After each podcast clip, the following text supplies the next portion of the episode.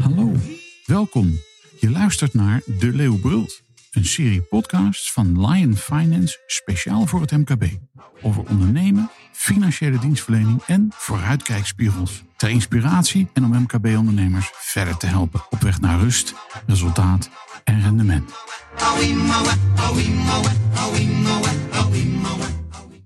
Fijn dat je luistert.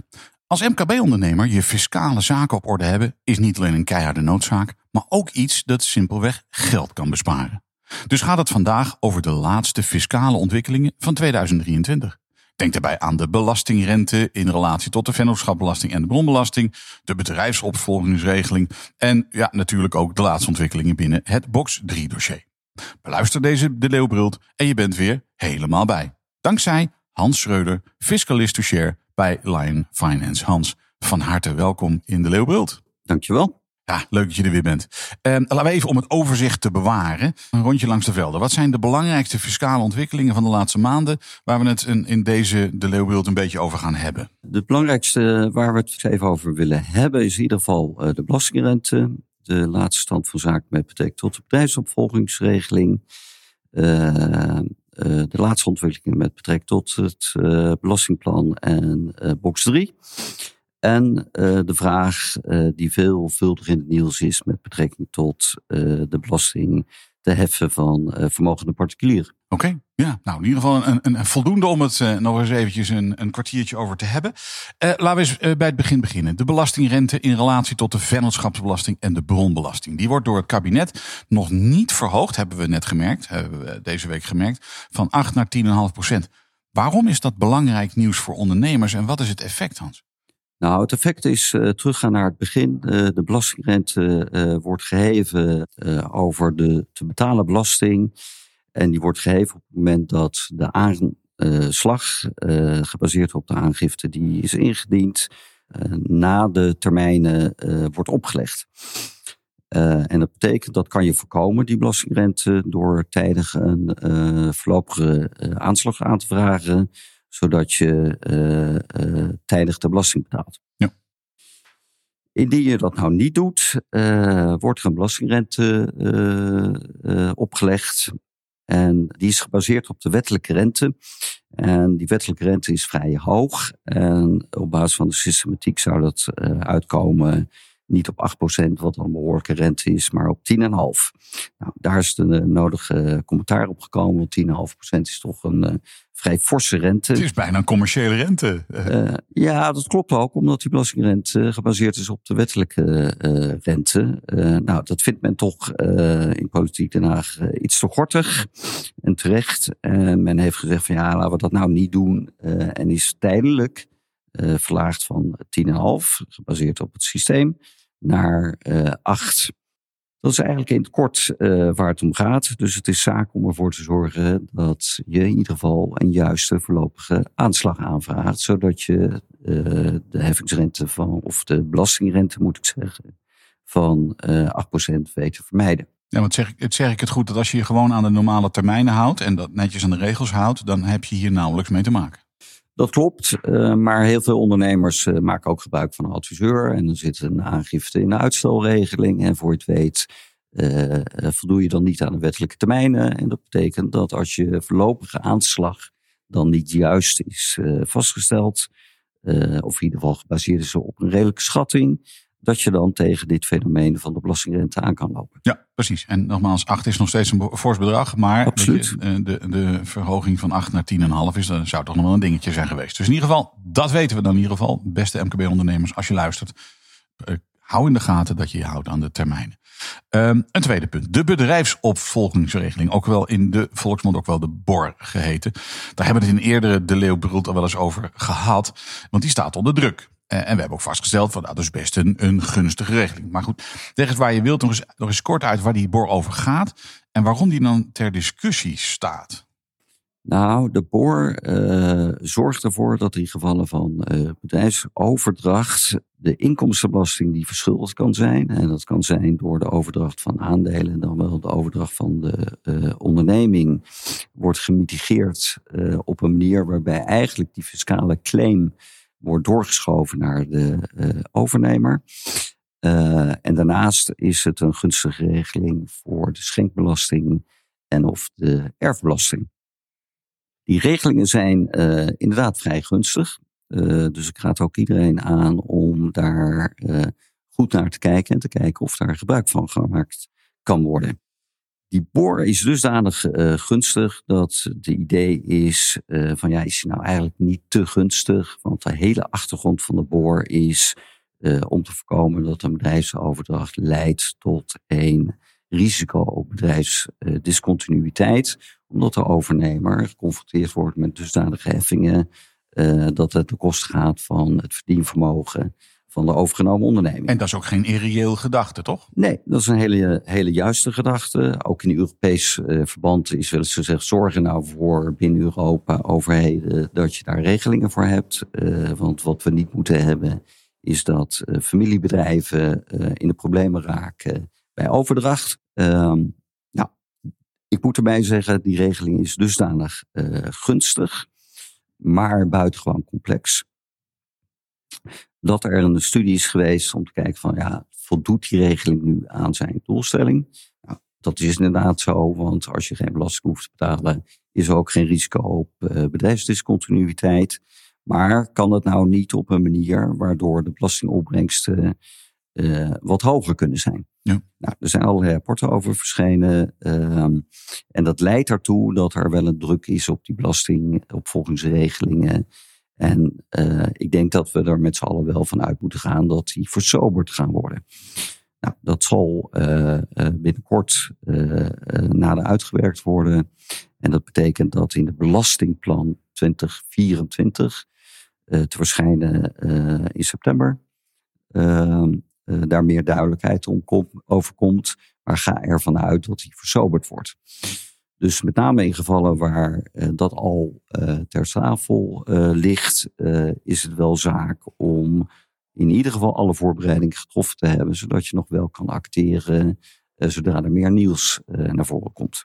Ja, nou ja, goed. En op het moment dat het nieuws is, zullen wij er ook aandacht aan schenken. Maar het is belangrijk voor ondernemers om dat, om dat te volgen, dat dossier. Want als je inderdaad te maken krijgt bij een bedrijfsopvolging, en dat kan eh, bij ouders, kinderen eh, zijn. Maar dat kan ook, ook, eh, ook het ander, wat anders zijn. Ja, dan is het wel handig om te weten of je daar gebruik van kan maken of, of niet. Heel goed. Kortom, ook weer hou je hand aan de knoppen, beste ondernemer. Um, dan hebben we box 3. Nou, dat blijft de gemoederen best bezighouden. Uh, en wel op meerdere fronten. Want ik lees uh, veel over de vraag of er nu toch belasting kan worden geheven over het werkelijk behaalde rendement. Heb jij het al eens eerder over gehad. En verder, en dat had jij voorspeld Hans, is er een enorme hoeveelheid bezwaarschriften ingediend. En, en heeft het Europees Hof voor de Rechten van de Mens bepaald dat de Belastingdienst toch rechten moet, rente moet vergoeden over de terugbetaling van box 3 over de jaren 2017-2018. Nou, eh, eh, Hans, kun jij licht in de duisternis brengen hier? Want het is allemaal weer beestachtig ingewikkeld, volgens mij. Nou, dat laatste klopt. Het is beestachtig ingewikkeld. maar in essentie heeft de Hoge Raad bepaald dat er uh, best geheven kan worden op basis van een fictief rendement, indien dat fictieve rendement heel dicht ligt bij het werkelijk rendement. Nou, nu zijn we eigenlijk al uh, 10, 15 jaar, uh, zeggen alle fiscalisten, gaan nou belasting heffen op basis van het werkelijk rendement. Buitengewoon ingewikkeld, heeft te maken met het ICT-systeem van de Belastingdienst. Hoe ga je dat dan precies vormgeven? Nou, daar is al eindeloos over, over uh, gesproken. Men heeft uh, in 2017 gekozen voor een dealsysteem, uh, waarvan de Hoge Raad gezegd heeft, ja, maar dat systeem is eigenlijk fictie op fictie. leidt er niet toe dat er belasting gegeven wordt over daadwerkelijk rendement. Dus wetgever, dat moet nu anders. En eigenlijk heb ik je jaren daarvoor al gewaarschuwd. je moet nu acteren.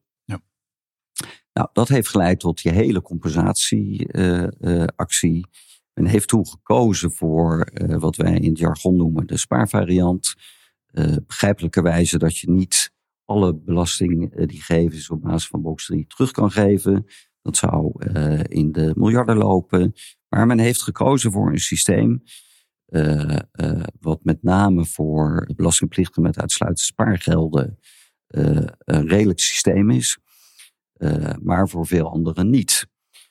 Dat heeft ertoe geleid dat heel veel mensen, dit overziende, ook gezegd hebben van ja, maar nu ben ik het ook zat. En op het moment dat ik een onvoldoende compensatie krijg op basis van mijn werkelijk rendement, ga ik toch weer in bezwaar. Ja. Nou, ik heb begrepen dat er inmiddels 485.000 bezwaarschriften liggen. 485.000? Er wordt over van alles en nog wat uh, uh, uh, geprocedeerd. Maar de uitspraken van de rechtbank en de hoven wijzen toch echt wel op de richting. Je kan best werken met een fictief rendement. Maar als dat te veel afwijkt van het werkelijk rendement, moet je terug naar het werkelijk rendement. Als we nu kijken naar uh, het systeem wat bedacht is voor de jaren uh, 2023, 24, 25, want per 26 zou er dan een nieuw systeem um, in werking zijn, dan leidt dat ertoe dat de kans vrijgehouden is dat dat fictieve rendement niet dicht ligt bij het werkelijk rendement die bui voelt financiën ook wel hangen. Dus men is nu wel kortsachtig op zoek naar van ja, hoe gaan we dat nou doen de komende jaren? En een oplossingsrichting waar men aan denkt is om te kijken, kunnen we dat systeem, wat geldt voor 2023 tot en met 25, nou niet iets verfijnen door uit te gaan van meerdere categorieën vermogensbestanddelen.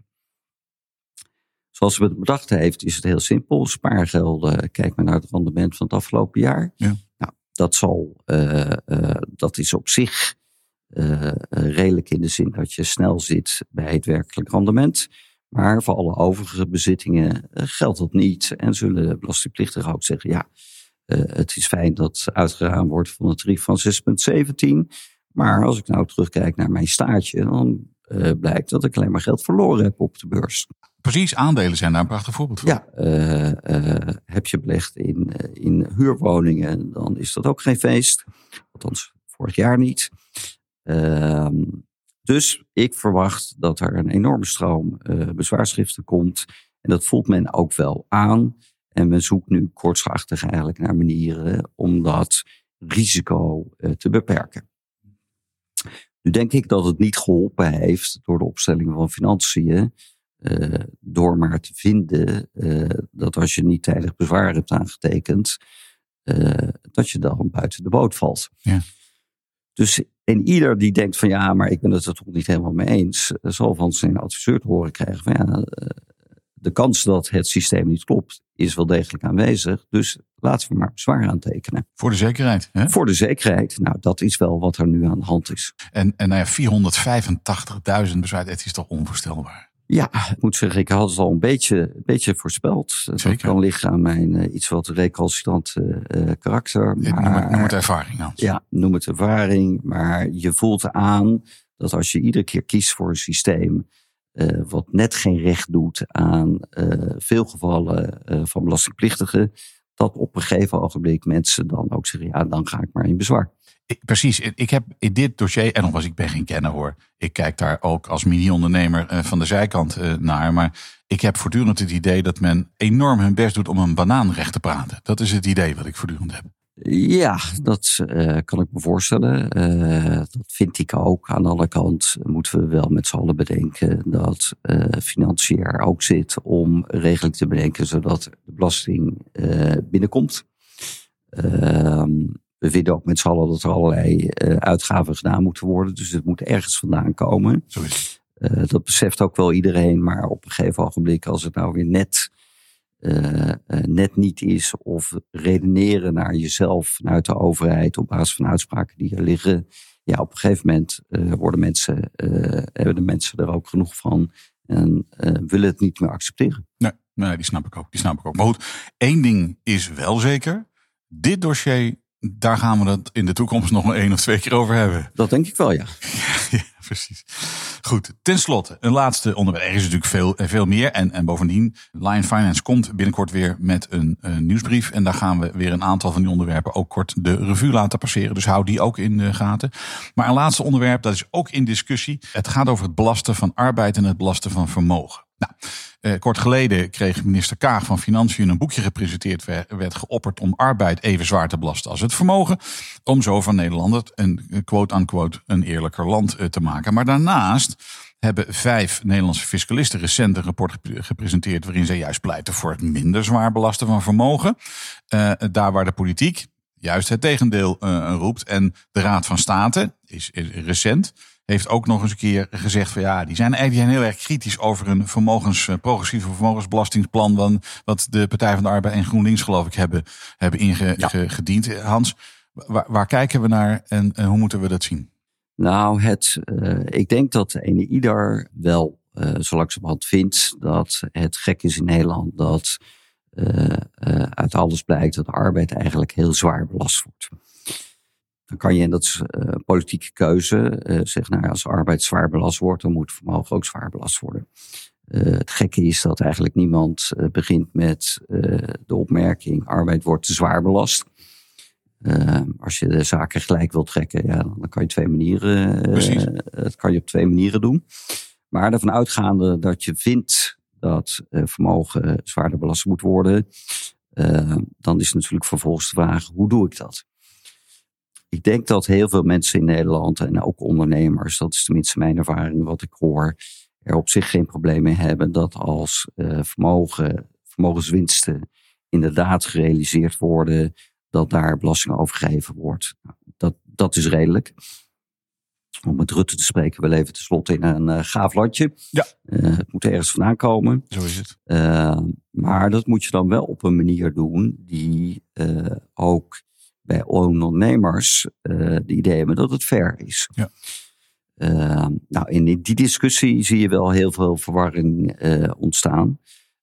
en wat het gekke is dat, ehm, tenminste dat is mijn inschatting, ehm, dat als je regelingen gaat maken waarbij iedereen zegt van ja, dat is wel fair voor als je behoort tot de absolute top en je gaat die ook toepassen op zeg maar de middenvermogens, dat het dan smaak gaat lopen en mensen het niet ver vinden.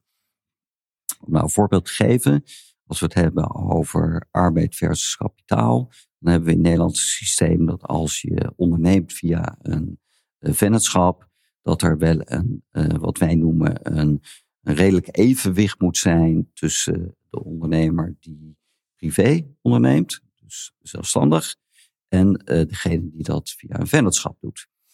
Uh, en dat betekent in feite dat wij altijd ervoor zorgen dat binnen bepaalde marges uh, de gecumuleerde belastingdruk, VPB, inkomstenbelasting over dividenden die ontvangen worden, niet veel afwijkt van een privéondernemer. Ja. Er zijn ook mensen die zeggen: nee, je moet niet kijken naar een privéondernemer, je moet kijken naar een werknemer. Daar kan je uh, een discussie over hebben. Uh, wat men vaak wel uh, vergeet, is dat winsten die nu in een vennootschap zitten, dat die natuurlijk opgebouwd zijn in een heel groot aantal jaren. Ja. Dus als je nu zegt, ja, de VPB-tarief is 19 en dus ik moet zoveel bijheffen op dividend, daarmerkelijk belang, dan moet ik een tarief hebben van 26,9. Dan kom ik uit rond 40. Eigenlijk vind ik dat niet helemaal fair ten opzichte van de privéondernemer die wat hoger zit. Dus ik ga dat verhogen. Uh, dat op zich is een redelijke, uh, redelijke redenering, denk ik. Maar dan moet je wel bedenken dat een deel van die winstreserves natuurlijk stammen uit de periode dat we niet 19 hadden, maar bijvoorbeeld, en dat is nog niet zo heel gek lang geleden, uh, 35, ja. 30 of 33. Nou, als je dat niet meeneemt en je redeneert altijd toe naar het moment, eh, het huidige systeem, dan gaan mensen die idee krijgen van ja, dan is het niet fair meer. Ik krijg een beetje de indruk dat mensen dat, dat overzicht niet hebben of niet willen hebben. Want dat is natuurlijk ook politieke vraag. Het zijn ook politieke vraagstukken natuurlijk. Het zijn uh, politieke vraagstukken. Uh, ik heb dat idee ook. ik ga er dan maar optimistisch vanuit dat mensen die in het parlement zitten echt wel weten of zich in ieder geval kunnen laten voorlichten eh, hoe het systeem met elkaar zit. Mhm. Eh, maar sommige mensen willen het ook gewoon niet weten. Dat is ook een punt. Maar goed, neemt niet weg dat deze discussie speelt en heeft in potentie grote gevolgen voor de positie van ondernemers. Ja, absoluut. Uh, wat we zien is, uh, wat ik al zei, uh, financiën is natuurlijk toch naast op zoek naar belastingopbrengsten. Dan wordt er al snel gekeken naar, naar de ondernemers. En dan is het goede nieuws dat de verwachting is dat de opbrengst van de VPB een slordige 11 miljard hoger is dan gebudgeteerd. Kijk. Dan kan je twee kanten op. Dan zou je kunnen zeggen, nou uh, fijn, dank u wel ondernemers. Uh, dat we niet hoeven te bezuinigen omdat er heel veel extra VPB binnenkomt. Maar de redenering is dan toch vaak, uh, nou blijkbaar is daar nog meer te halen. en veel ondernemers hebben wel het idee van ja, alles wat we nu tekort komen omdat we allerlei extra uitgaven hebben. ja, die belasting die wordt bij mij gehaald. Ja, nou dat is, ik hoorde Edith Schippers uh, zeggen. De fractieleider in de Eerste Kamer van de VVD. Die stond, we hebben natuurlijk net uh, verkiezingen ja. gehad. En die, maar dat zal ook verkiezingsretoriek zijn geweest. Die zegt het moet dus ophouden ondernemers als pinautomaten gebruiken. Ja, maar daar komt het uh, in het huidige systeem wel, wel op neer. Daar waar mijn geld tekort komt, wordt gekeken of naar kostprijsverhogende belastingen. Daar moet je dan bedenken, er komt een vleesbelasting, er komt een vliegtuigenbelasting, er komt een suikertax. Het is altijd verhogen van belasting. Ja. Terwijl je ook kan redeneren van, nou, blijkbaar komen we geld tekort. Zijn alle uitgaven die we doen wel even zinvol? Maar dat is ingewikkeld. Een plakje eraf is, is moeilijker dan een plakje erbij, hè, denk ja. ik dan. Ja.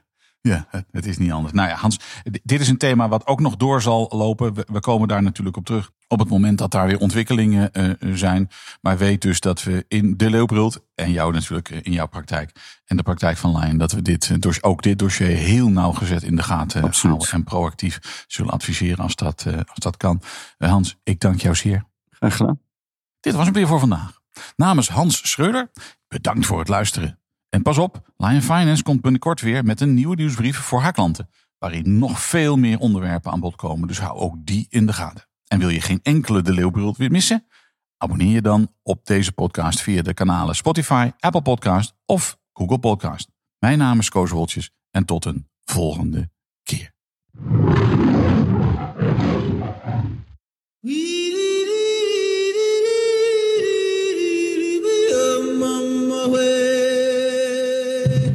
Luisterde naar De Leeuwbrult, een podcast van Lion Finance, speciaal voor het MKB. Wil je de hele serie beluisteren? Kijk dan op de website van Lion Finance of abonneer je via Spotify, Apple Podcast of Google Podcast. Binnenkort is er weer een aflevering. Tot dan.